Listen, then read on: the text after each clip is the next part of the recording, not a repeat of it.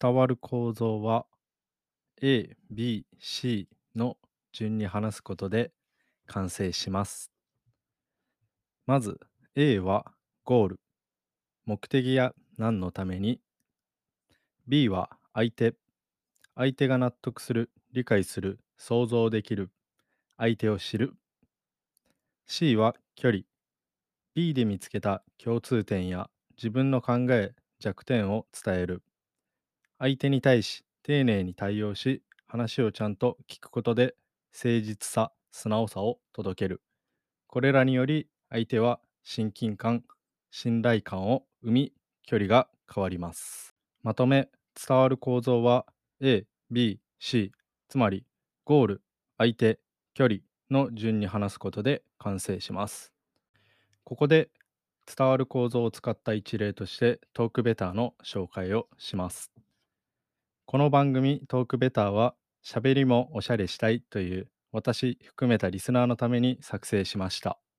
私は覚えてから現在までおしゃれをしています。衣類や身につける小物を会う人や行く場所に合わせつつ自分なりのこだわりを持っておしゃれしています。でも最近気づいたことがあります。喋りはおしゃれしていないことに。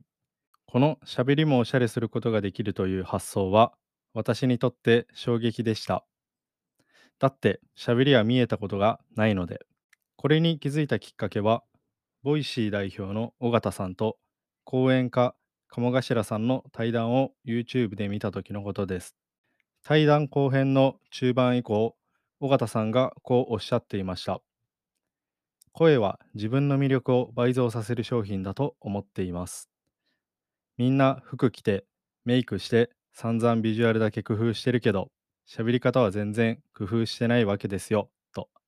そこで喋りもおしゃれできると、何を話せばいいかわからないから無言の自分を卒業できる。これまで話すことをためらっていたあの人に話しかけれる。